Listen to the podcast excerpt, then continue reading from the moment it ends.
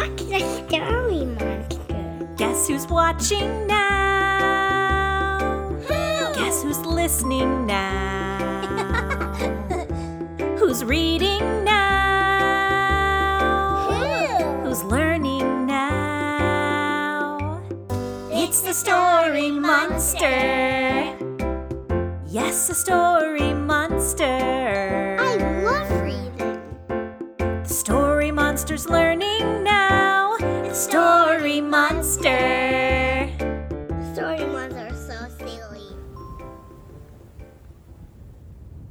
Desert Friends. Travels with the Pack. Written by Linda Harkey. Illustrated by Mike Minnick. Copyright Story Monster Press. Narrated by Emma Andreasen Moore. Produced by the Daydreaming Network. To my husband Michael, the source of many useful ideas, especially concerning hunting dogs in the field. Animal friends in the Sonoran Desert in Arizona are found in all sizes, shapes, and colors. Rodney, a brown and black speckled roadrunner, has a shaggy crest, a skinny body, a splash of red and blue by his eyes, and a long tail and beak. His best friend, Quincy, a gray-brown Gambel's quail, has a chubby body, square tail, a small bill, and a question mark-shaped plume on top of his head. They spend days racing each other through a dry, barren streambed called an arroyo. Sometimes Rodney and Quincy play a game to see who can jump the highest over desert scrubs such as cactus plants and spiny chala cacti. One morning, both birds were sunbathing by several cottonwood trees. Quincy asked Rodney, "Why do you expose the black feathers and skin on your back to the sun?" Rodney answered, "When it's chilly in the morning, that's how I warm up." Quincy focused on Rodney and cackled, "My cubby stays warm all evening by making a circle with our rear ends facing in and our heads facing out. We look like a ball of feathers." Rodney peered at Quincy. "You have a cubby to keep you warm? I'm by myself." "You could join us, but you're way too long and skinny with that tail and beak. We couldn't keep you warm."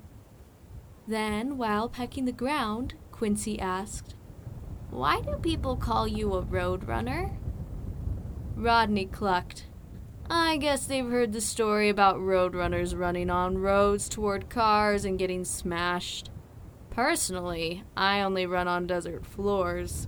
I'm powerful and fast. Did you know I can outrun a lizard?" "Well, I can outrun ants and spiders," Quincy chirped as he scratched the ground. Rodney turned around to face Quincy. "Sometimes I see you walking backwards. Why do you do that?" "I poop better that way," Quincy chuckled. After squawking some more, both birds took their morning nap. Later that day, Quincy found Rodney perched on a prickly pear cactus pad near the arroyo.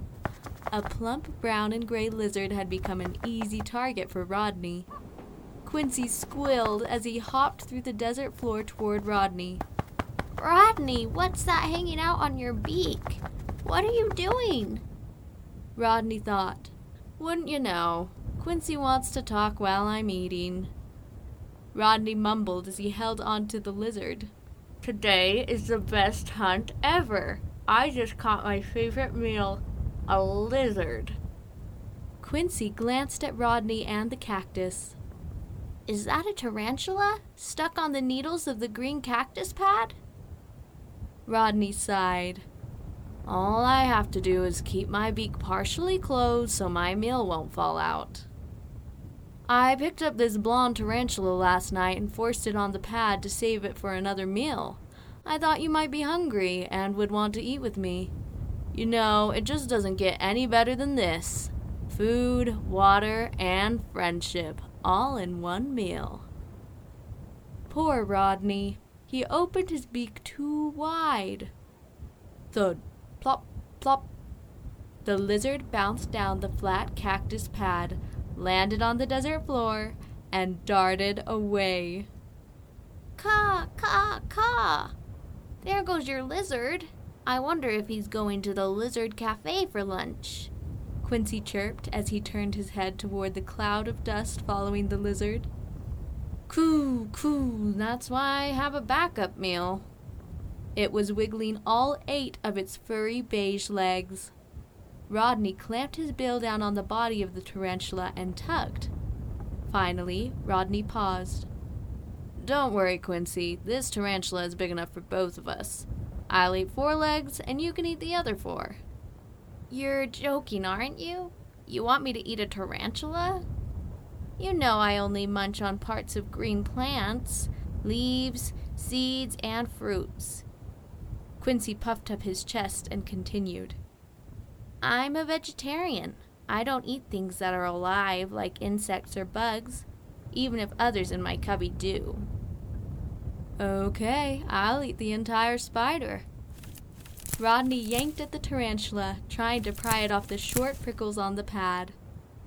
Quincy sighed, stood on one foot, and sprang to the other. He was tired of watching his buddy wrestle with the tarantula. Quincy was hungry. He hopped away to find his special honey mesquite tree. Quincy called its green fruit his bean pod delight. He could also roost in the mesquite tree at night to hide from coyotes, snakes, and other animals that might hurt him. Later, Rodney and Quincy were again sunning themselves and snoozing in their favorite flat sandy bottom of the arroyo. Suddenly, Rodney heard noisy breathing and odd beeping sounds coming from behind him. Coo, coo, coo, coo, Rodney yelled. Intruder alert! Intruder alert! Wake up, Quincy. There are two huge shadows hanging over us.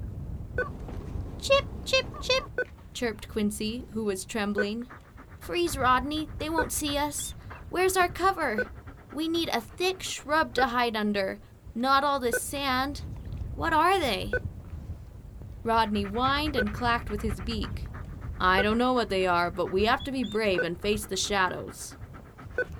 As they turned around, Quincy chirped. Oh, it's just Gator and his three-legged buddy Tripod. He was born without his fourth leg. They look like twins. Both their coats are brown and white. Rodney trembled.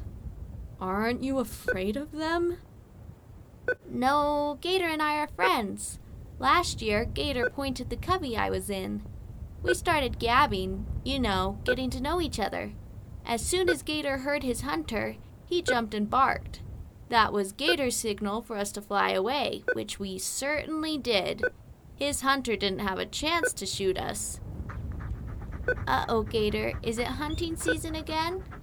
Of course it is. Why else would Tripod and I be pointing you? Gator growled, but didn't change positions.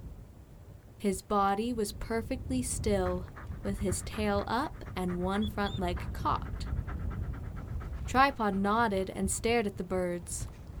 Are these both quail? They look so different from each other. Tripod still froze with his tail straight up. I'm not a quail. I'm called Rodney the Roadrunner. Go find your own creek bed. This is ours. And what's that beeping sound around your necks? Gator said, The callers start beeping when we stop to point birds. The Great One has a receiver, and he'll be here shortly. Rodney stretched his neck so he could see behind the dogs. Who's the Great One? Tripod barked. He's our hunter. Suddenly, they all heard a low-pitched roar. It was the sound of tremendous amounts of muddy water swirling over sand and gravel and coming down the arroyo.